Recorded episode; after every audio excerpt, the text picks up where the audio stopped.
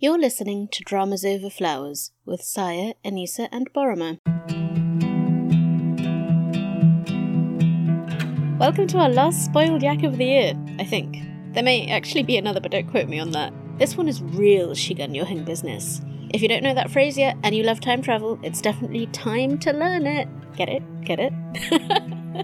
we start off the episode by taking a broader look at how K drama treats sci fi stories before we get into the specifics of Sisyphus, where, once again, Paroma allows me to shout at her as we tentacle the thing apart and decide whether it deserves to be put back together.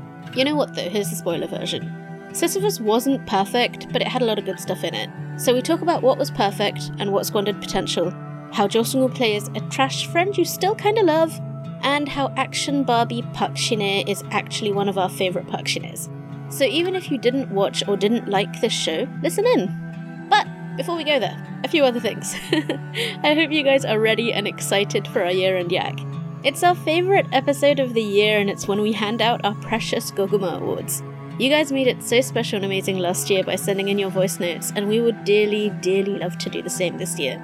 So if you'd like to take part, it's super easy. Just make a recording no longer than two minutes on what stood out to you most in 2021 the good, the bad, the anyeppo. Whether that's a drama, a trend, a trope, or all of the above. And, and, and, don't forget to introduce yourself at the start, otherwise, no one will know who you are. Then just send it off to us at dramasoverflowers at gmail.com or upload it directly to the Dropbox link in the show notes. If you're not sure what you've watched this year, or if you're like me, what even this year is, don't forget to go grab yourself a free and fantastically useful K drama tracker as made by Paroma, probably when she was meant to be doing something else, but we deeply appreciate your service, P. Thank you. Another way you can join in is by voting for your favourite dramas of the year. Just click the poll link in the show notes. This is a whole new award, and we're excited to see what you guys will pick. So is Goguma. He doesn't give his children away easily, you know. You must work.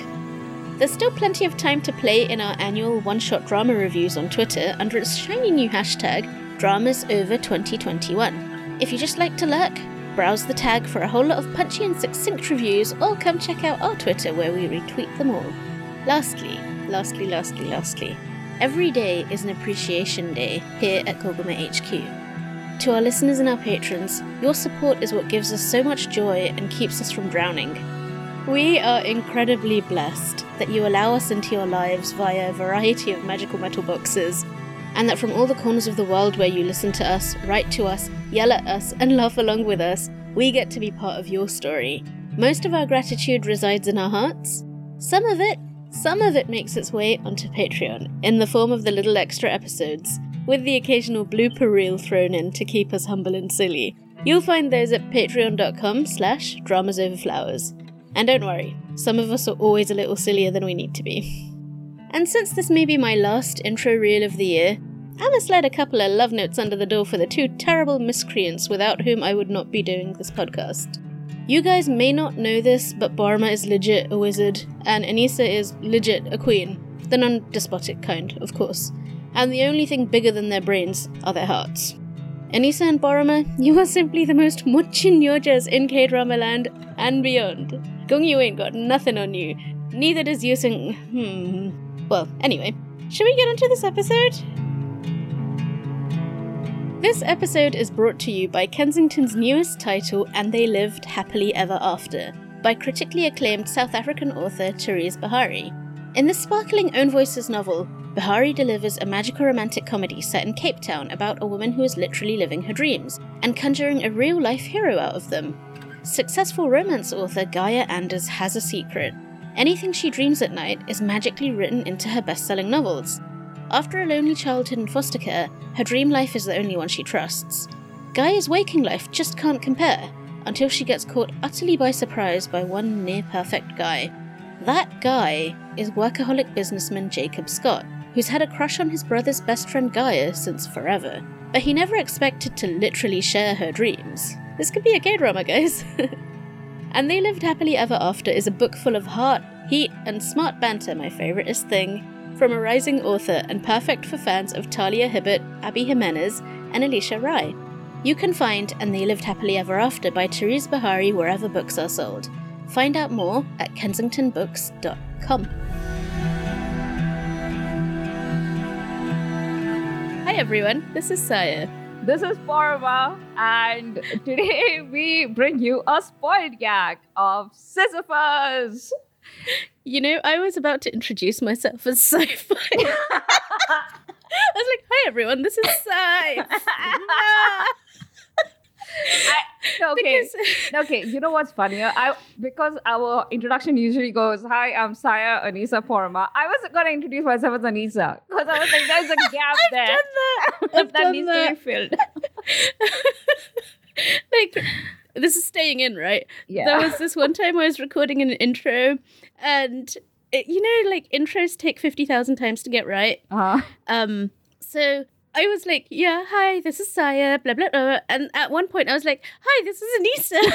why am I, int- why am I introducing myself as Anissa? Listeners, when we say we are recording the intro, we mean the part absolutely at the beginning where we are explaining what the episode's about before all of us jump in together. yeah. So that, that's how professional I think, I think it's it's because Anisa's like our standard, and we and we default to that. oh, poor the girl. queen we aspire to be. Yeah. okay. Okay. So Okay, so Yeah. This is this was a long promised episode because it's a bit polarizing this drama. We have some people who really hated it, a lot of people who left it after the first couple of weeks, and you have us who kind of loved it. I kind of would argue that it's not polarizing. I think it was almost universally really not enjoyed. and we're the weirdos who are like, no, actually, you all watched it wrong. It was a good drama with a, few flaws. but then I guess that's kind of the reason why we're doing this because, like, both of us are sci fi fans when it comes to TV anyway. I actually really hate sci fi in books and I don't read it. Um, but for some reason, sci fi on TV really works for me. And K drama doesn't have a lot of hard sci fi going for it. So Sisyphus is a rarity in the K drama landscape anyway. So, I mean, inevitably, it's going to have its hiccups, but I think people often forgot because of the high power casting, because, you know, Park Shin-hye, Cho Sung-woo, they forgot that this is a genre drama. And uh, genre drama isn't always for everyone. True. And the thing is that I think the K drama audience is far too used to magic realism in its in its speculative fiction variety of dramas, like where things are not just, you know, contemporary storytelling. It's about something, a larger idea. It's more theme based than it is just character based. And Mm-hmm. magic realism works. Um, I mean, think of any uh, fantasy drama. Uh, everything like Mystic Pop Up Bar probably is more magic realism, whereas you have the King Eternal Monarch is more fantasy fantasy. Though I mean, it, it can go either ways because they don't really explain the rules of the world much. They, There's a lot of hand waving and oh magic, and you can you just And the have rules to are not the point. Yeah, the rules are never the point. True. Whereas with hard sci-fi like this, um, the purer it is, the more rule focused it is. And yes, you can absolutely argue that something like a time machine, the uploader in this drama in Sisyphus, you never really get an explanation about how the uploader is built. Of course, you don't. Nobody knows how a time machine is built. It's quantum. Just live with that. But It's But- by its nature inexplicable to mere mortals. exactly. If if we if we could explain that, then we would have We can an make uploader. it. The thing, but the thing to uh, note here is that the rules here really matter. The entire story is about the rules of the timelines, how they mix what happens if Park Shin Hye succeeds in her mission and kind of eradicates the ending of this particular time. I mean, what happens if she messes up with messes with the past and succeeds in stopping the war? And nobody actually knows. I mean, even the characters don't seem to know until the very end when we kind of get an answer. And there are a lot of theories about how the timelines function. Saya did this amazing diagram that's up on our blog. We'll link to that. Just look at it. If you don't understand how the timelines work, just go and look at her explanation. She explains it beautifully and has done a hand drawn diagram that needs to be seen. Only because I can't do it in Paint or whatever fancy software people use to do art. But the basic thrust of that diagram was uh, we're actually going to talk about this a little later, but I'll say briefly right now that the narrative structure of Sisyphus is not a linear narrative, and that was a really, really key point. And we will talk about this later because otherwise I'll skip ahead. You're trying to keep. We're trying to keep to the order. yeah. okay, Anissa would be so proud of us. Um, so right. Well, one of the really like one of the most important things that you have to do in hard sci-fi, which you off you can do more easily in in like magical realism or in a fantasy show, and you don't need to do it all in a just an ordinary show. I mean, you do, but not in the same way. The world building, and I think Sisyphus actually really excelled in its world building and it steered away from doing that, you know, the exposition dumps and things like that. Like it did what is called soft world building. Mm. So it introduced the world and the rules of the world and how everything worked in it in a very organic, natural way. And it did introduce a lot of those elements a little more slowly than people liked. And I think that's why a lot of people left the show because it was taking too much time. But if you stuck around, it was very rewarding, I found. Yeah. If you sort agreed. of cracked cracked the structure. Uh, I probably would have. I see. The thing is that I often flippantly say that I would have like stopped watching this if it wasn't for your enthusiasm uh, for the drama, and because we had committed to doing reviews, so I had to keep Mm. watching. But Yeah. that's not true. I re- I like both these actors so so much. Cho Seung-woo and Park Shin Hye are both incredible actors, and I like their characters. I had complaints in the first, I think, three episodes. I had complaints about Park Shin Hye's characters only so much as I loved how how amazing she was at fighting, and I loved that she was the one who was, you know, basically just dragging him from here to there, trying to rescue him, and he was like this hapless, helpless being. I loved that dynamic, but I also felt a little frustrated because the, the show wasn't doing info dumping. It was doing the exact opposite Right? they weren't giving us any information. And hmm. I was like, okay, we are driving blind. And Park Shin Hye's character is a sphinx, which is the most frustrating character in Dramaland. And how long is this supposed to be? Like, I need to know something about her backstory. What exactly about her am I supposed to sympathize with? She's the one with the great, glorious mission. And I don't know how it happened. But then I think around the second week, episode four ish, we have that flashback or like flash forward to the post apocalyptic world where uh, Third week. Third week. It was Yeah.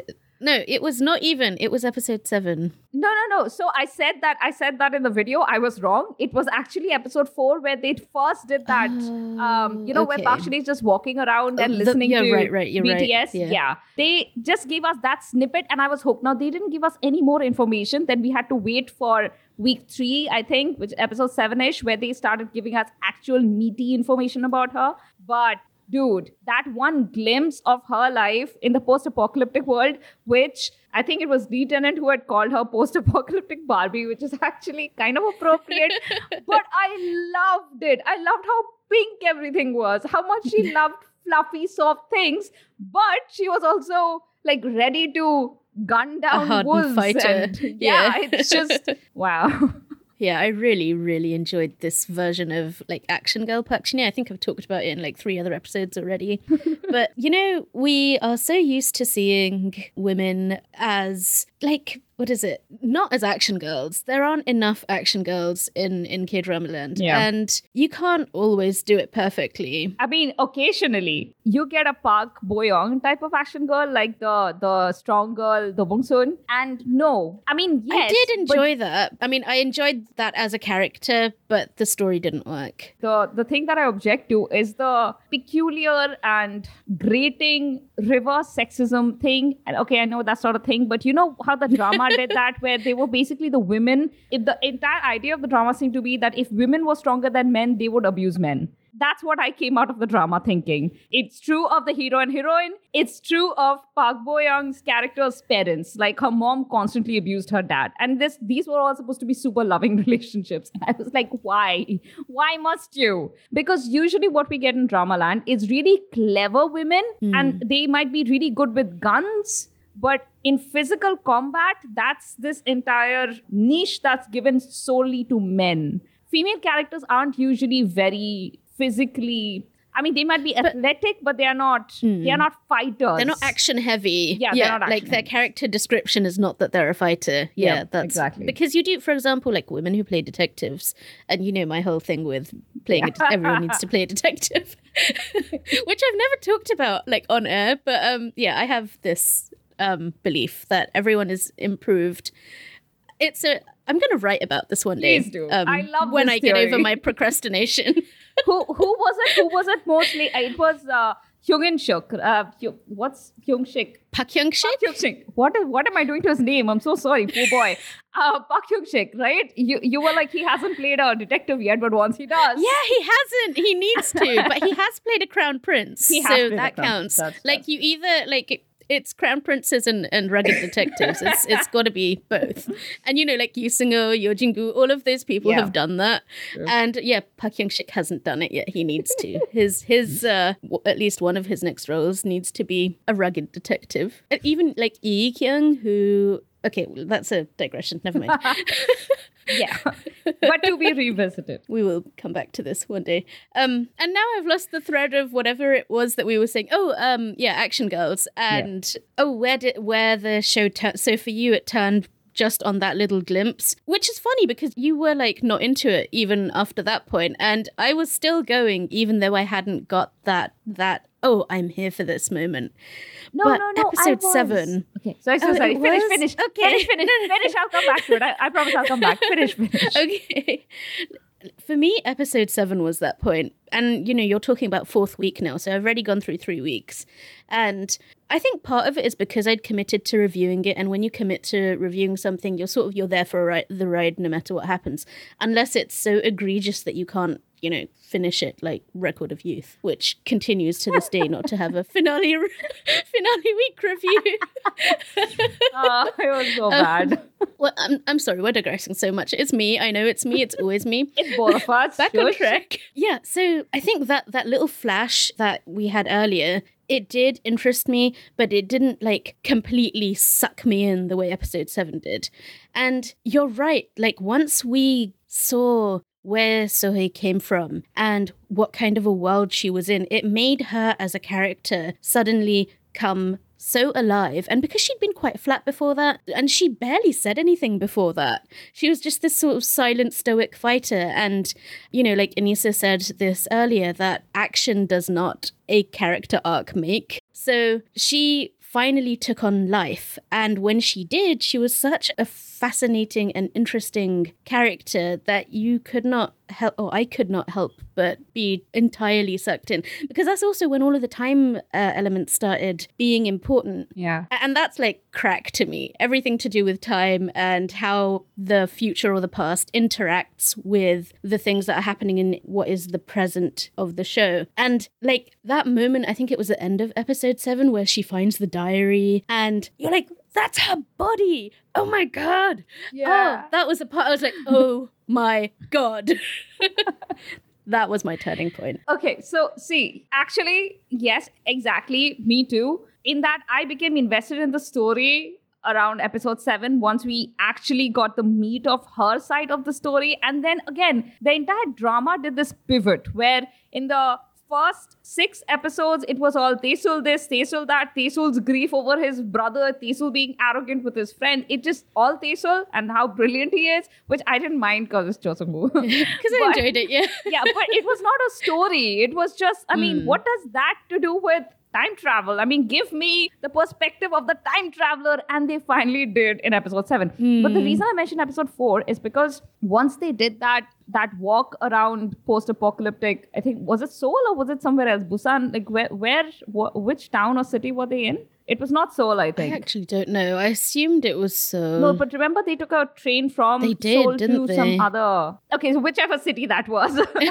yeah. So she was just walking around the city that she had been born in, and it was just all like trees and crushed buildings and old shops that are mostly empty, but there are canned goods, and she's scavenging those, and she's just walking around. There's a corpse. That was the she theme goes to investigate it, takes out the wallet, throws away the, The money. and yeah, there's a rat. and keeps She's just- pockets the coins. She I thought that the was so coins. Was- interesting because because metal has value. yeah. What value does paper have except as kindling? Like, do you remember when they when um what's his name says that afterwards? Sigma, yeah. in in the future, this Yeah. is just kindling. And like, and he had stacks of that in his room, and he was just shoving Oh, them away. Such great imagery. That Yeah. was okay. We'll come come to Sigma, but so because there's a lot to be said there.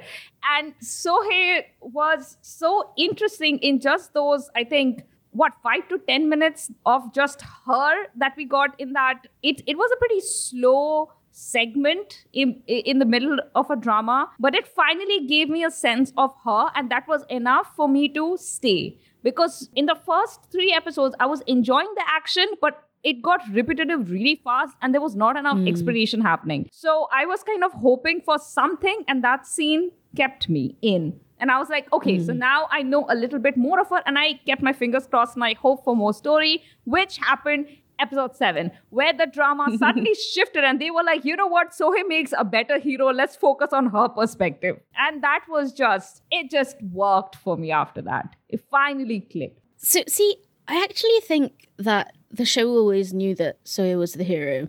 But the problem was that they had Cho Seung-woo. yeah and then you're like, you know.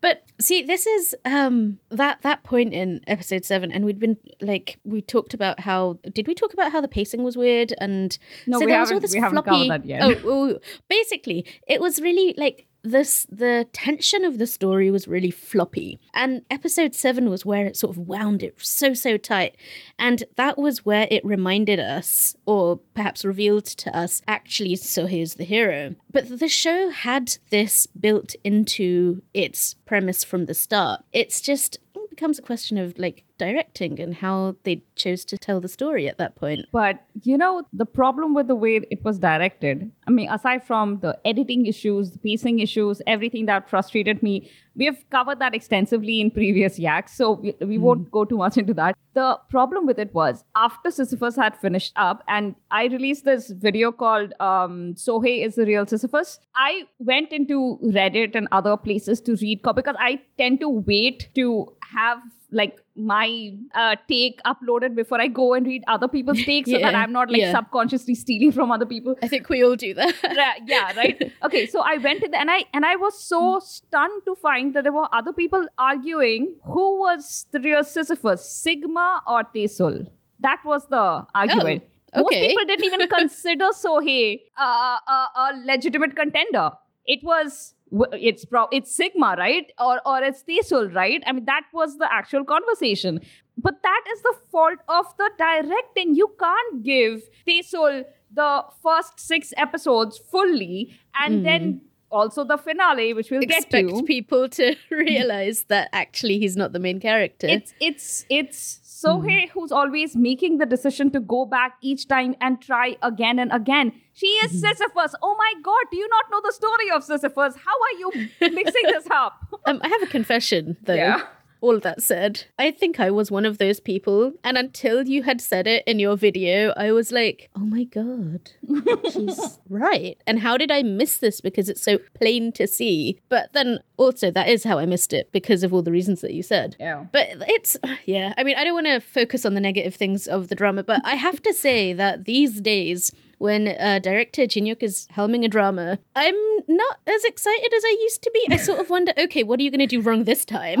Oh, Because, like, I'm beginning to think, like, his dramas are really gorgeous. They're always Yeah. so beautiful, right? But I'm beginning to think, like, City Hunter is uh, uh, an Peak. anomaly among his dramas yeah, sadly. because you know think of like legend of the blue sea there was doctor stranger um what oh his other dramas um oh like prosecutor princess was pre city hunter so i'll be like okay that was before your peak um and then like master's sun and all of his dramas are so beautiful Oh, but with Master's Sun, Hong sisters had full control. He couldn't derail the story.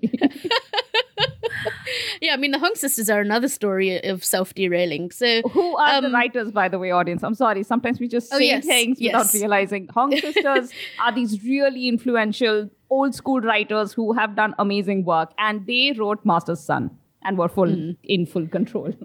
Um, but I mean, that, again, a pair that we'll talk about another day. Yeah. But yeah, Jin Hyuk, I'm not sure he's like he's got a certain touch, but he like he's falling into that group of like Overindulgent? Who, yeah, like you know the director of um. Uh, is it the first season of Forest of Secrets, aka Stranger? Um, uh, Ahn Gil-ho, who also did Watcher, but he also did Record of Youth, Yeah. and you're like, How? what happened to you? we were so excited because he was directing. I mean, how? Yeah, I wonder if it's a genre thing. Um, because I feel like this Sisyphus is closer to the old Jin Hyuk, but there's also still like bad choices. But we will not. We will not go We to will, that. we will not go to that, yeah. And also, it's not like he's not. You see his experience when he finally decides to give us the story. It's actually hmm. done really well. The time travel is a difficult concept to explain or you know show in any kind of story usually it's a mess and leaves audiences completely confused. And i wasn't confused by sisyphus's timeline at any point because they had taken hmm. care. I mean yes they had given us information practically through a drip set. It was so slow.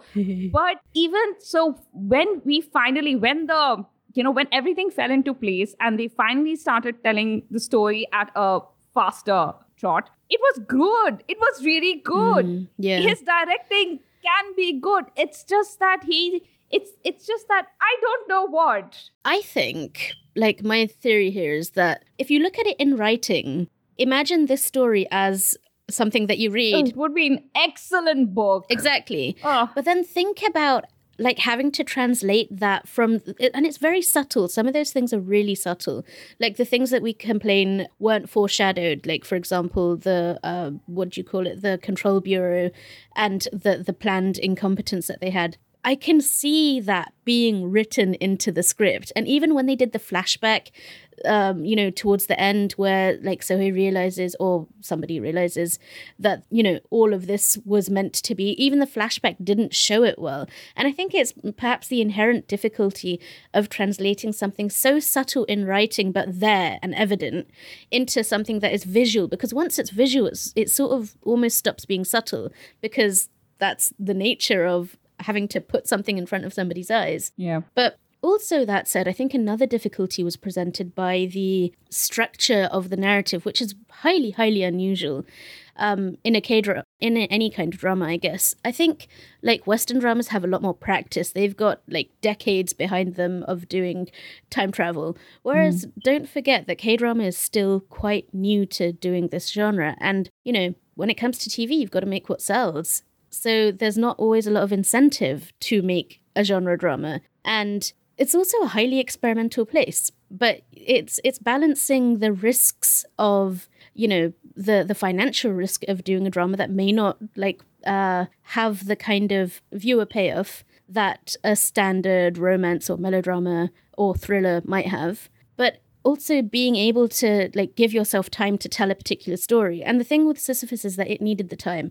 One because it needed its world building, but two, it was also setting up a very specific type of narrative. And this is this is where we get into the part that I really like once I understood this, I was like, "Oh, it like it just it got my brain in that special way where I'm like, "Oh, this is so oh, I love it."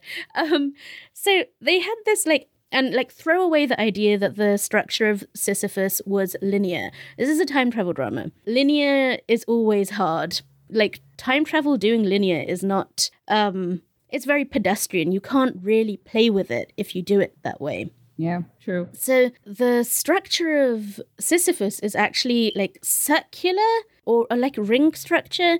So it's got this story, and it's like from your episode one, you start both at the end, you start at the end and at the beginning, and each successive step into the narrative is a step towards the center, and the center of this narrative is D-Day's apocalypse. yeah And so once you sort of have that structure in your mind, like I this is the kind of thing I'd really appreciate and I love this whenever I see it anywhere else is this intricate construction of a, a big picture like you have to look at the thing in in full or at least clock onto that structure to be able to understand how cool it is that they've done it this way. Yeah. And I know a lot of people don't have the patience for that, but I'm glad that I did.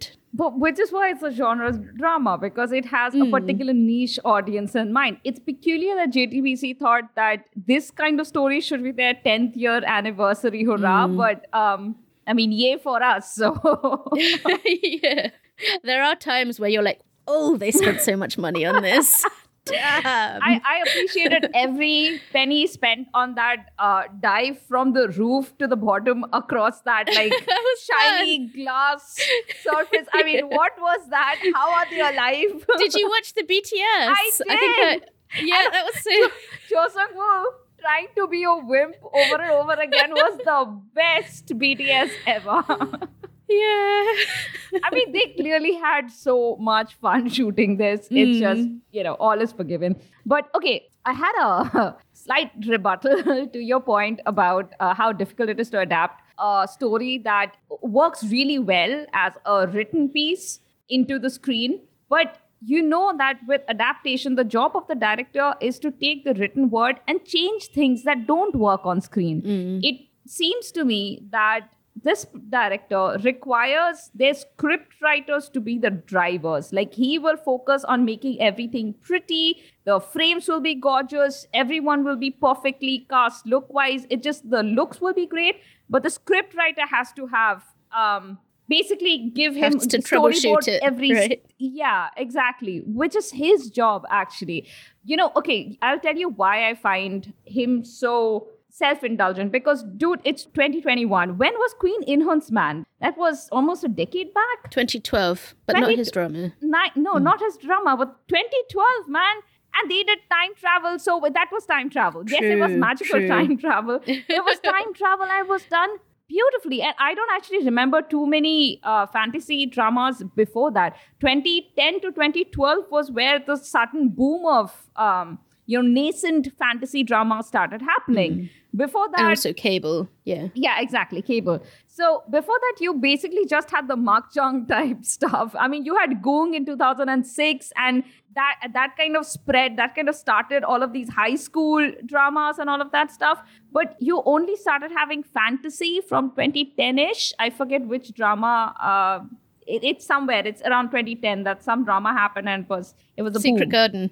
oh, was it? Oh, wasn't that 2013? Or am I confused? no, that was 2010. Oh, 2010. then it must have been Secret Garden. So it was something. It it just started a boom, and so you did time travel amazingly in 2012. This same director, of course, did a series of wait, what is the writer's name? Um, Kim Byung Soo. Kim Byung Soo of Queen In In-hyun's Man did a lot of dramas after that. Some of them completely bombed, like The Bride of Habaek, and um, also did a Korean Odyssey. Oh, by the way, he also directed Scripting Your Destiny, which is this mini web series, and it's kind of mocks Goblin, but like in a very you know affectionate way. It like it make references, But wasn't that also a Kim In Suk project? So that would make sense. right? Oh, before we move on from the structure, though, there was one more thing I wanted to add. Can I do that? Yeah, go on. Which is sort of like very related and adjacent to like the circular structure of the narrative, which is the bookending pattern, which I really enjoyed. Yeah. So a- and like the and it does this like it does it episodally,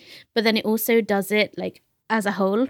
And yeah, I just really enjoy that kind of structure. But it it's also true that it does not emerge until you're quite a bit of the way in. Like you don't realize that that's the pattern until you know episode seven, eight, Yeah. 12 and that's probably a long, far too long for many people to wait and yet it was worth the wait I, I completely agree. It was worth the wait. I was also just thinking that um, Circle, which is the only sci-fi, Oh, such a good show right? Only I sci-fi. always, whenever you say sci-fi, I always like you know, you say sci-fi, I say circle. yeah, Right, because you can't really think of too many sci-fi and Korean dramas to begin with. So when there's a good one, it really sticks to your head. And for me, Sisyphus is almost up there with Circle. It's um one of the few dramas that I would be like, yes, pure sci-fi here, watch. and intentionally. Yeah, intentionally. And Circle had a similar. Mm, it's not a pacing issue. It's um unfolding style in that you had Mm. no clue what the mystery was. Like You didn't. it was no Yet. I hadn't I hadn't read the description at all. I'd gone in Mm. blind.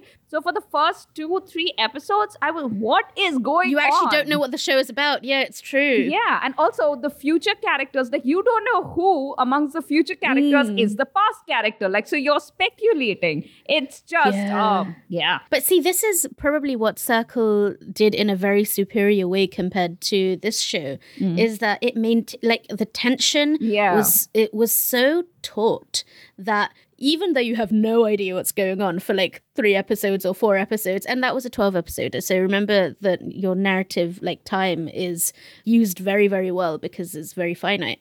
Um, you have no idea what's going on, but you are there Yeah. because you want to know what happens next. Yeah. And you're holding all of this information in your brain and they're giving it to you in a way that each thing that you learn adds up to each thing that you knew. Yeah. And, you know, I, I don't want to say Sisyphus failed on it because it doesn't ultimately fail, but it does uh, that that rationing of information uh, and parceling it out. It didn't perhaps do it in the best uh, proportions, but it still did it. I I feel like maybe it just depends on your mood. To be honest, there are days where I'm like. I don't have the patience for a slow drama. Like I just recently, um, after my Ramadan break, I just picked up Navillera again, and I've found myself speed watching it because it's like it's going slowly. I love it, but I want it to go faster. But then bef- I remember when I was watching it before, I was really sort of in the slow moments, and I haven't speed watched for quite some time, Yeah. and I forgot that I could do that. But um, that's what I'm saying. It's like it's it's very much a mood thing. It depends on how you feel at the time. Maybe there are people who like Sisyphus frustrated them now, but on a different day they'd be like, you know what, I'm just gonna keep watching. Yeah. And also, I mean, poor K dramas, man. We constantly complain that second halves are weaker. With this drama, the second half was stronger. The second half was Should so much just be- stronger, yeah. Should we just be happy and stop complaining now? I yeah, honestly, it's such a, it's such a. There's no way to predict which thing is going to keep you watching Yeah. and what's going to make you drop something. I wanted to add also about the like the repertoire of K drama sci-fi. yeah. Um, another Joseon drama because. I don't know if you did you watch the sort of the making specials of Circle? no, I don't think so. Oh, go watch it. It's really good. Go also watch Circle again because Okay. Yeah. I am watching Circle again, actually. oh, okay. um, so they they had this making special afterwards where they talk about the difficulty of creating sci-fi for K-drama audiences because K-drama audiences do not know sci-fi. It's not a familiar genre for them. yeah. It's not it's something you have to really work hard to convince people to watch because it's also it's not like um, you know, weekday mukbang or um a show you can't drop in on the show because you have no idea what's going on. Yeah. You have to follow that show from the beginning to the end.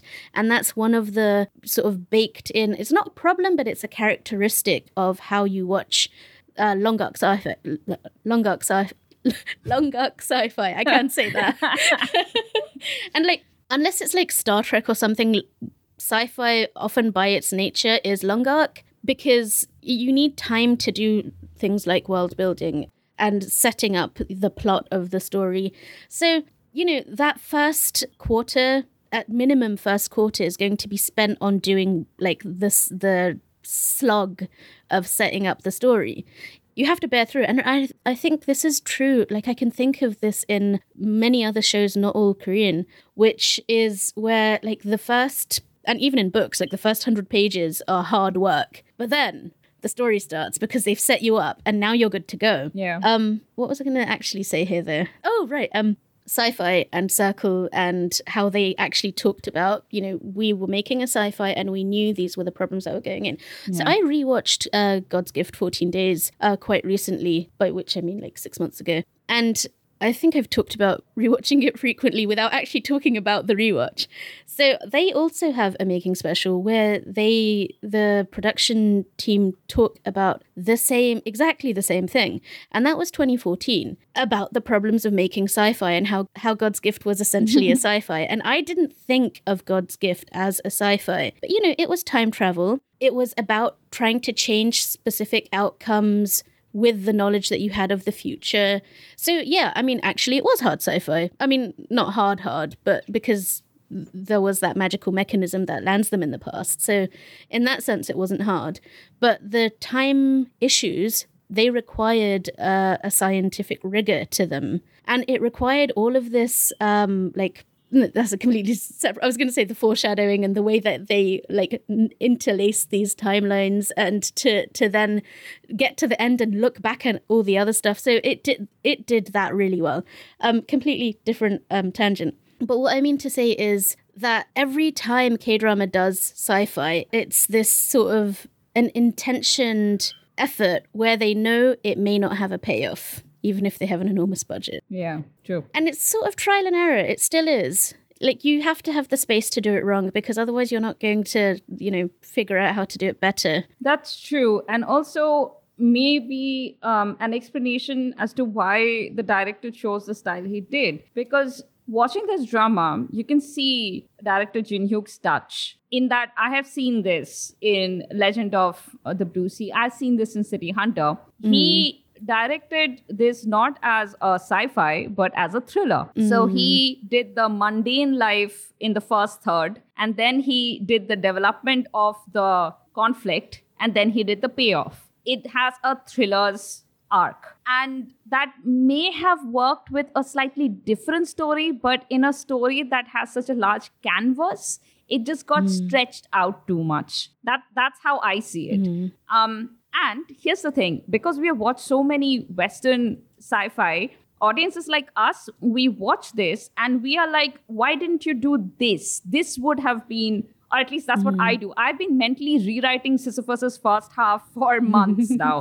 you know, like a simple thing that I'm sorry, I'm going to waste a bit, a bit of the time of the podcast and, and, and go into this. For instance, I kept thinking that instead of revealing Seo-hae's time uh, in post apocalypse uh, Korea, several episodes down the line and instead of like Seo-hae's introduction was so gormless and frustrating you see her in this cave like structure she enters like she has a conversation with her dad where he's like don't meet so promise me and then she goes in and she emerges in this train yard and there are people chasing her yeah, and she's scene. in this shirt and she's on top of a train and she's just lounging there uh, while all of these people are kind of cornering her and then it just cuts away and you don't know what how did she get away from there? Also why is she sunbathing at night on top of a train?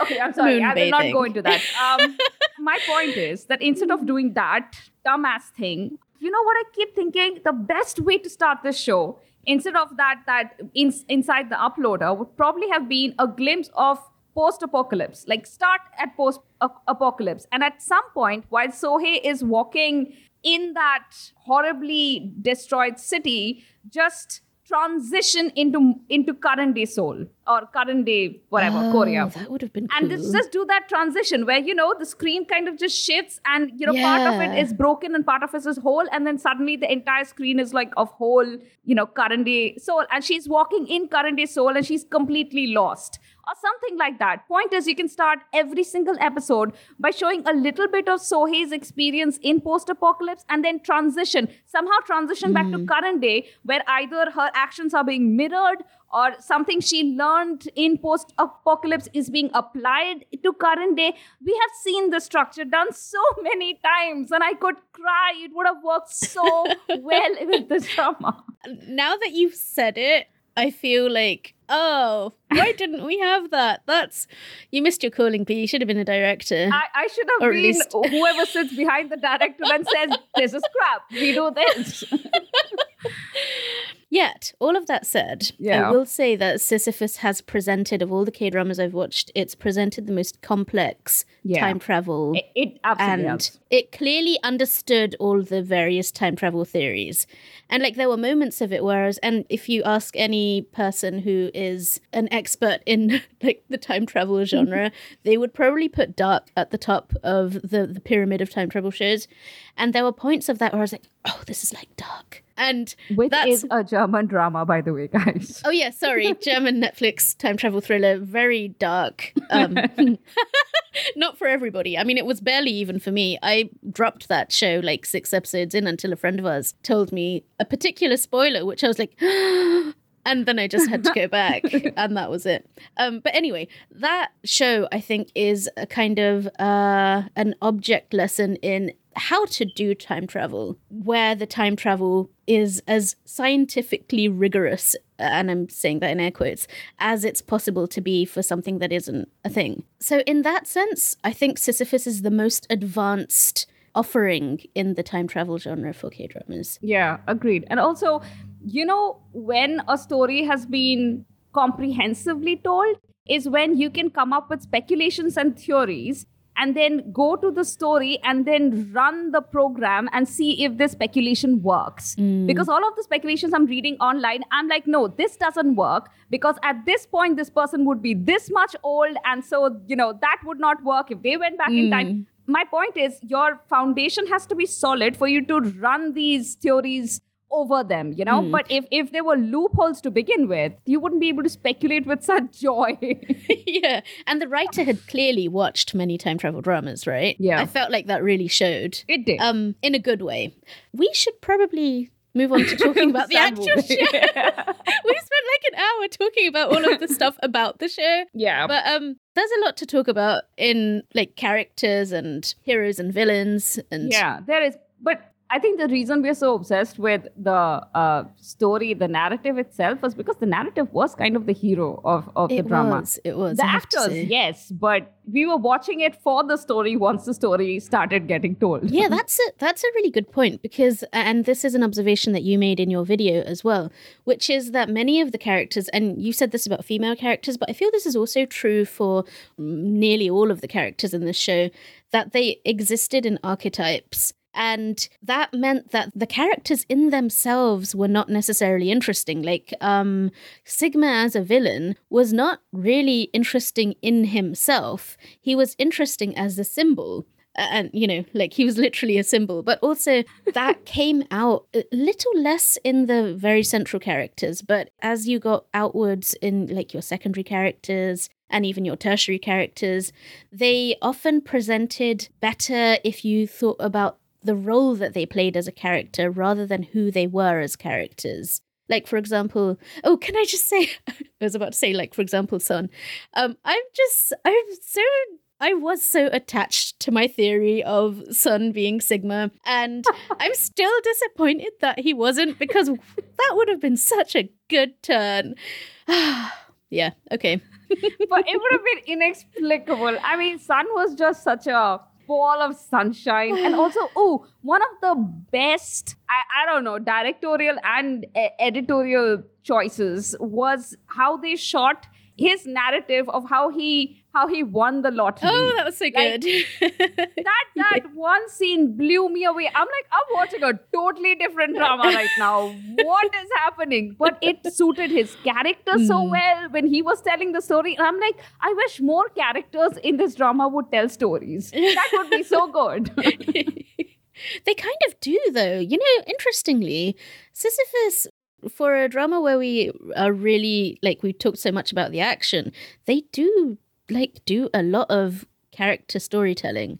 Like, there's all these points where Cho Seung-woo, I've forgotten his character name already, oh, Tae-sul, is Tae-sul. telling stories about himself. And like that, you know, that sort of that narrator's voice, it does happen a lot. Now that I'm thinking about it, we had it a lot True, we did. and yeah i really enjoyed that i think it was that that wistful that that sort of that sense of loss and grief and just like a wistful tone in a drama always gets me and that Yeah. that ost that song that's just the one The OST was so Yeah. and its variations, they were just so good. And it really got me in the Mm. I don't know. It got me in the heart and got me in the mood of watching Yeah. like a, a proper, expansive. Um. Oh, something I wanted to say again, man. These points just like they do not come to me in time. I mean, I think you mentioned at the very beginning that um, you don't really uh, like reading sci-fi so much as you like watching them. i hate reading sci-fi i never do it For me, I don't like hard uh, sci-fi fiction like written. I realized that when I was reading Asimov and stuff as a kid, and wasn't like I I read it because I had liked some sci-fi, but I couldn't figure out why I didn't like this. I mean, I mean, I have read enough hard sci-fi that I get all references, but I don't. It I didn't enjoy them. You know what I enjoy though? Space opera. space operas are the best. Oh, and I realized yeah. that it's space operas that actually get turned into television. True. that is very like true. deep Western time travel. They're all space opera. They are just Mhm. so freaking dramatic. There is nothing hard sci-fi about them. so I'm sorry, this this point came too late. no, but as, as you were talking, I realized like why because you're talking about like Philip K. Dick and people like and as or maybe you Yeah. weren't and I was thinking of that and acting like you could read my brain. Um, but hard sci-fi, especially written by men in books. I, Mm. I just realized this that they have no EQ. Like they're all IQ, no EQ. And I need my EQ. That's why I read. This is why I consume stories. Because Yeah. for me, it's about feeling feelings. And you know, androids dreaming of electric sheep is not for it's I know they pose these very interesting philosophical inquiries, and on a particular day, maybe I'll be like, okay, I'll give you five minutes. But for the most part, that's not why I read, and it's not why I watch TV. And you know, more power to people who love them, and obviously people do because these authors are rich and popular and amazing. Um, but yeah, Yeah. not for me. And this is kind of why the collision of K drama with sci fi is one that I find more exciting than a plain Western one because they really bring that emotional core to a story. And the Yeah. same in Sisyphus. Like, there are things in Sisyphus that are. Uh, like the some of the relationships are so powerful despite everything we've said, like the relationship between Tae-sul and Seo-hae is so beautiful. And I think the b- absolute best relationship in the entire drama was like between Seo-hae and her dad. yeah. And like it wants to take you on an emotional journey. And that's what like K dramas do. They want to take you on an emotional journey. But like the thing with sci fi is it adds the extra element of also having to take you on the sci fi journey. True. Okay, so we were talking about Tae-sul before I digressed away. and I wanted to talk a bit about his arc because, first of all, I complained so much about the show focusing on Tae-sul and not telling uh, the actual time travel story in the first half. But Tae-sul's story is actually interesting. The drama does this weird thing where they try to make him into that archetype. Uh, you know the the billionaire playboy philanthropist, the Iron Man, Tony Stark. Tony Stark. Was But- that his name? Did I say that wrong? I don't know who he is, but now I know. Like, yeah, yeah, yeah, Tony Stark. That's right. they do a couple of these, right? Of course, he is definitely rich. He is a genius. He's not a playboy though. Like they really try, but poor boy, he's he's clearly not a playboy. he's a nerd. He's a nerd with no EQ. no EQ, a lot of entitlement, but not um, chauvinistic entitlement. Mhm. I think what I loved most about Tae-sul was how quick he was to realize that Seo-hae was just more competent than him at uh, survival.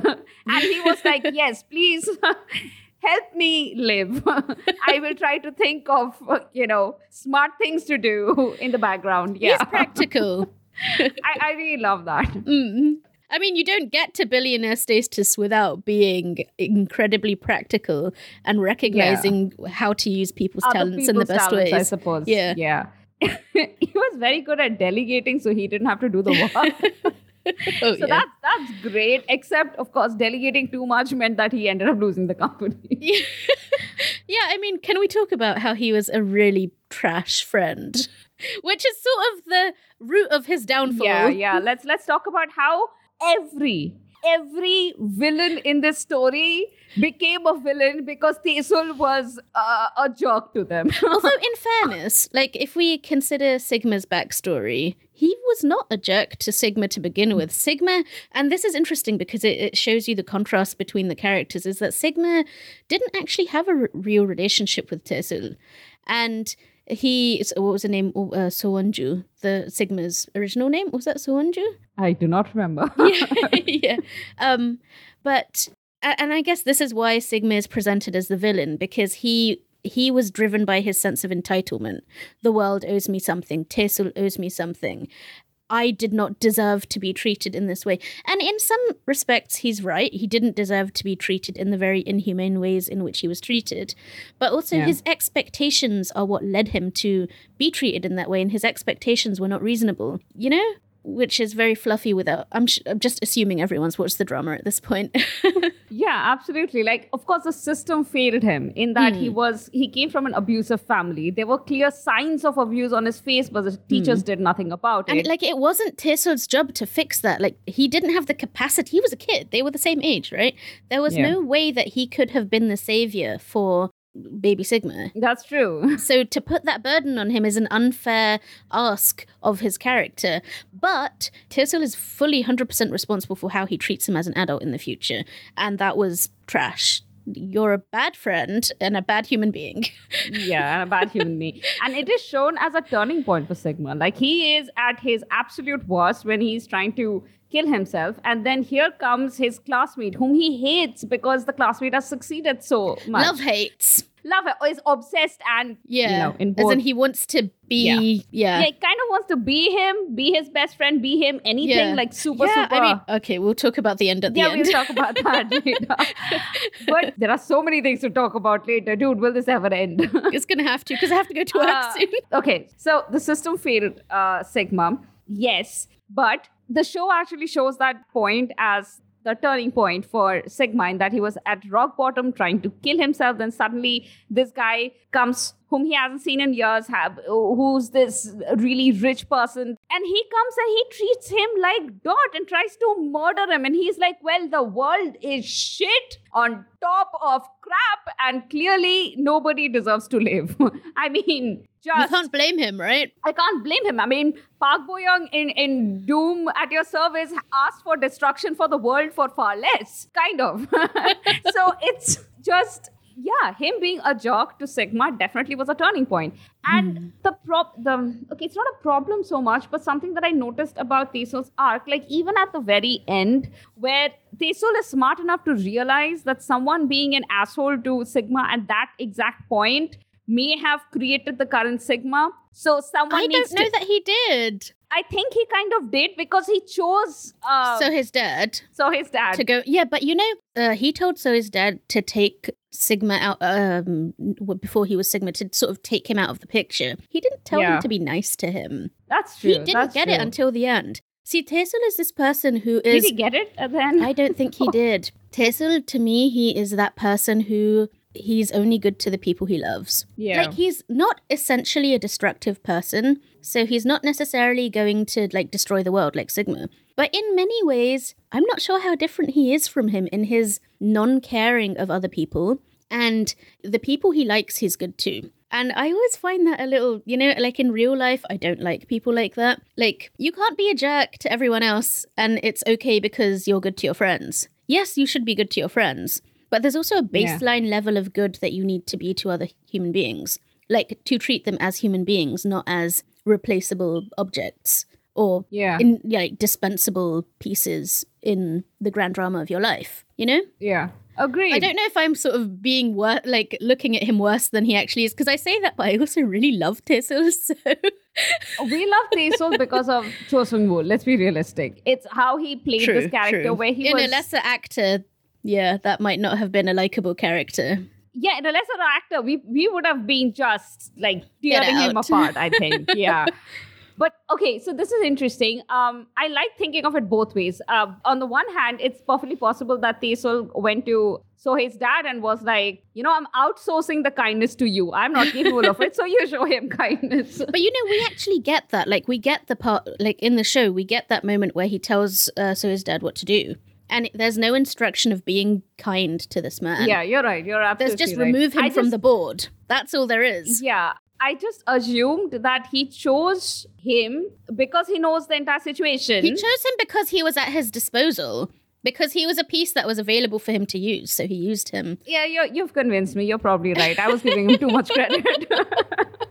But like, I don't think there's malice in him. So, and this is the difference. There's no malice in him. There's just no empathy either. exactly. He doesn't realize, which which makes him kind of dumb if you think about it. Like this genius character is actually not very smart. Okay, uh, this is something else that I found so interesting in this drama that Seo-hae does most of the really smart moves because she gets the other person. Like she gets how the mind of the other person works. Mm. Um, like in the way she figures out how the Asia Mart, how to handle the Asia Oh, Mart yeah. uh, boss, right? she just has a really she she's empathetic, yes, but also she is clever that way. Whereas Tae-sul never even considers the other person's perspective. It's a weakness. Which is interesting because Seo-hae has grown up without humans around her, apart from her dad. You know? Yeah, agreed. Okay, I also want to talk about Eddie Kim uh, briefly. Yes, Tae-sul is unempathetic, and you see this very much in Eddie Kim's arc. I mean, yes, he was a bit of a parasite of a friend. You can clearly see that. Like, he met Tae-sul in college, realized he's this brilliant boy, but has nobody around him, and kind of made himself into a slave slash friend. Like, Oh, he do you think that? Because I actually Oh, see he he's a it. genuine friend. Like, I, I feel he like. said it. Okay, he, he said did. it like that. At one point, he was like, "I made myself indispensable to you. I Hmm. washed your underwear.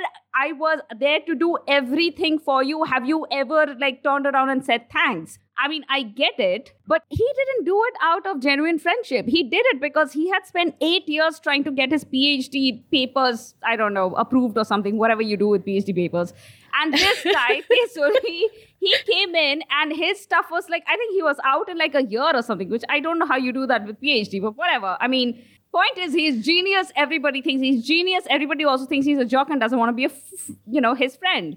And Eddie saw an opportunity in that. You should just just go back and watch that scene where he explains how he met Tae-sul. Hmm. He says it like, I realized that he had no friends. I, I overheard these professors talking about his paper and I realized that the thing that I'd been trying to do for eight years, he hadn't even come into the program and he had already succeeded. So I found him and I became his friends and I did everything for him. I mean, he says it like that, but what does it mean? It means that he decided, oh, hey, I, yeah. I, f- I feel like though he said it like that, I do think he was a genuine friend. I think what he said afterwards, that was him looking back on his friendship and all of the ways in which he'd sort of been the lower hand in that friendship.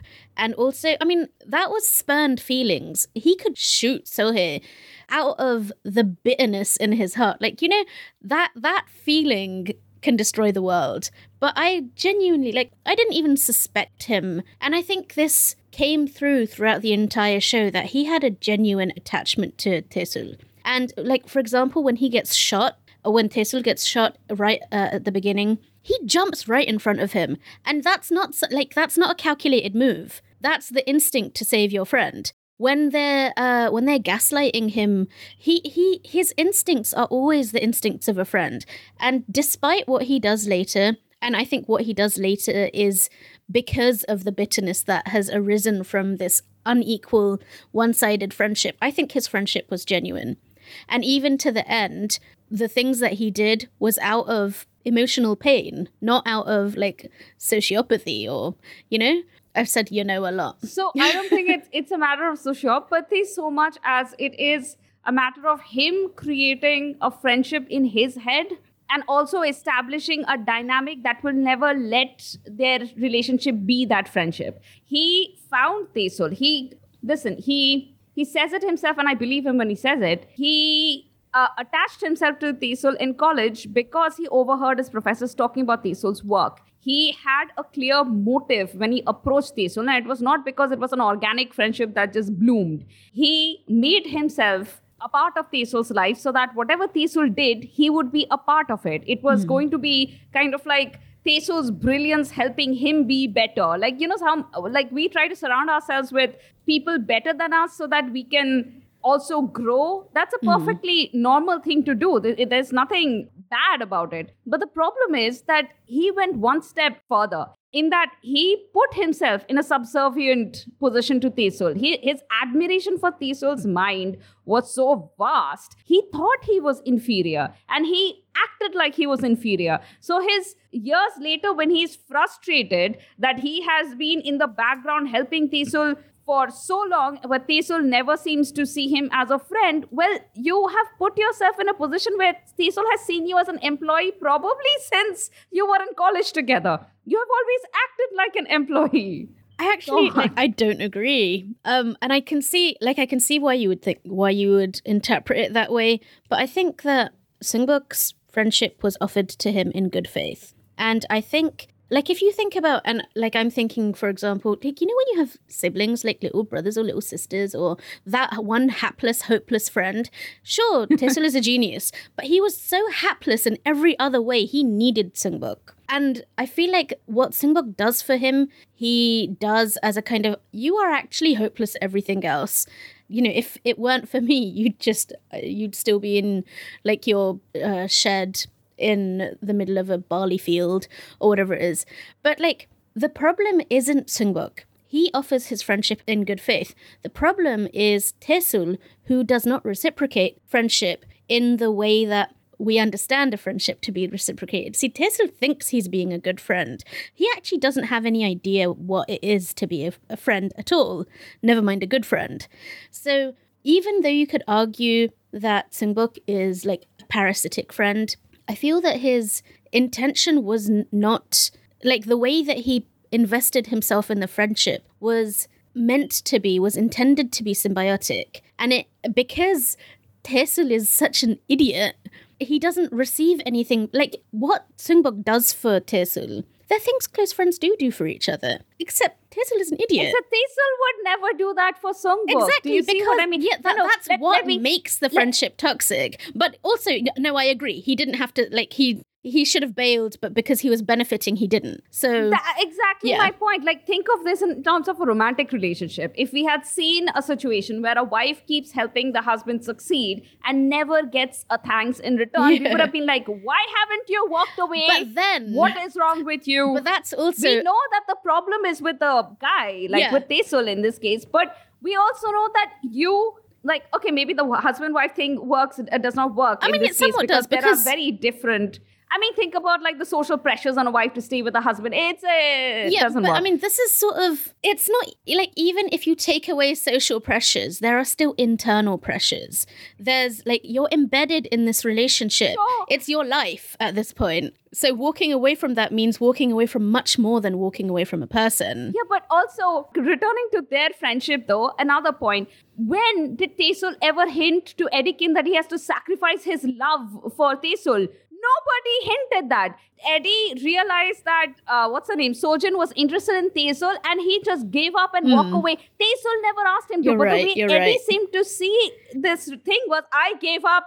Yeah, one more thing Yeah. for you. He sees himself as giving things up, but nobody asked you to give it up. the heck? That was never even a competition. I mean, clearly Tae-sul wasn't even that interested in Sojin. They broke up. Like he cheated on her. See, I mean, maybe this is no. I agree. Actually, like all of that, I agree. But then these are like the character flaws that human beings have, which for Singbok is that he was a giver, but not in a good way. I mean, in a good way, but also in a way that he harmed himself, where he didn't Yeah. need to.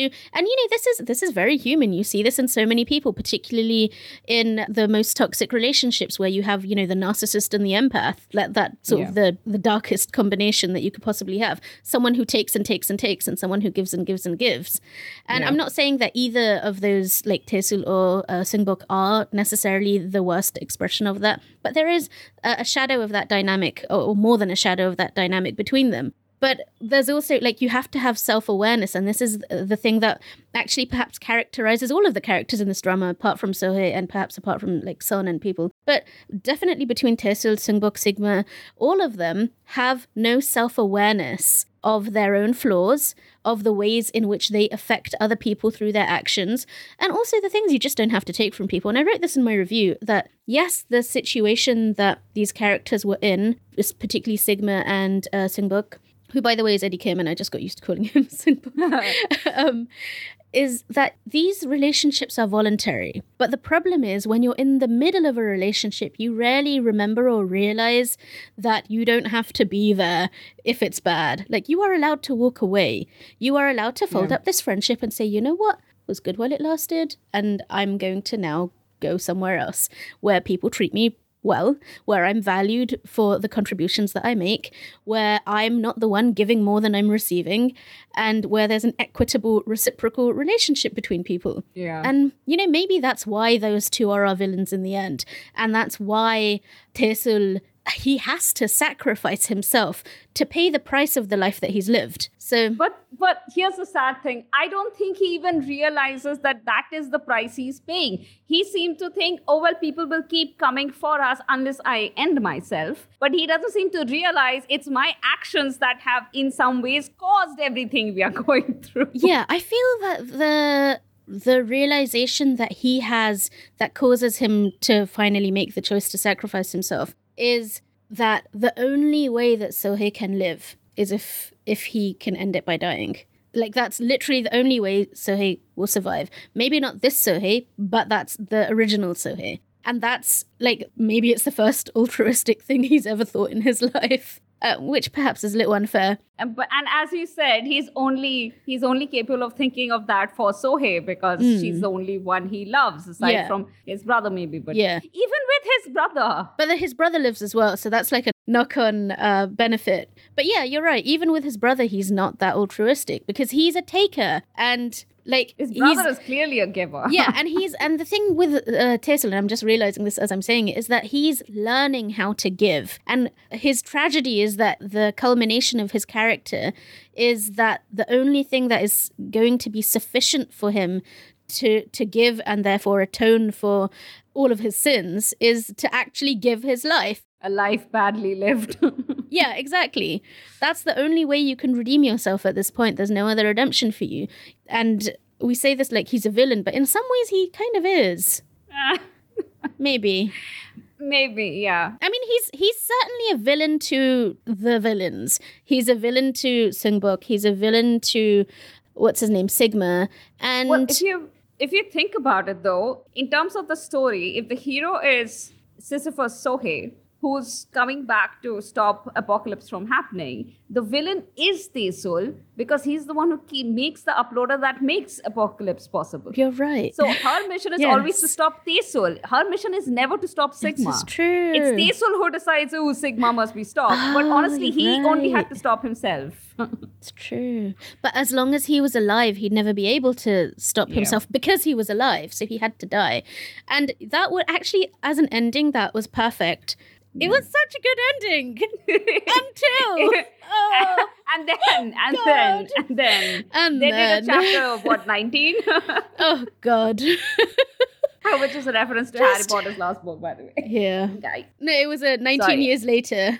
We did not need Oh, yeah, 19, years, later. We did not, we did not need that. Oh, something else that struck me much later was that it's interesting that Sigma is the one who sends Seo-hae back. We don't know who sent Seo-hae back the first time because the Sigma who sent Seo-hae back is the one who knows that Seo-hae has a crucial part to play in their story. But how did she get on the uploader and go the first time?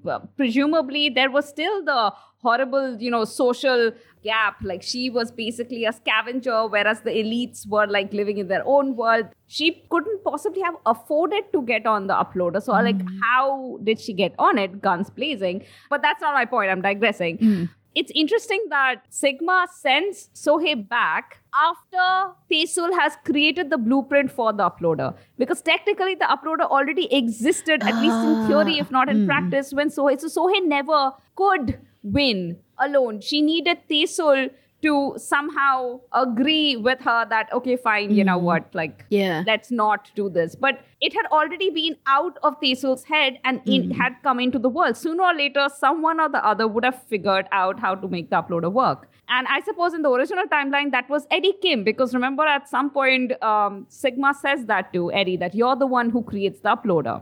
But not this Eddie Kim, not this version. Yeah, but you know, he must have had the blueprints. I don't think that Yeah. anyone could have done that without the blueprints or another genius. So that's just, yeah. But that's exactly the thing. Like it existed already. Also, the okay, now I'm starting to think of loopholes in the story, which I wish I hadn't. the uploader exists below though. Like it exists under the church. Even though Tae-sul kills himself, there is a functional uploader right below them. Was it an upload? Yeah, it was. You're right. And the Sigma who turned nice but may not be nice now knows everything. And there is a functional uploader below the church.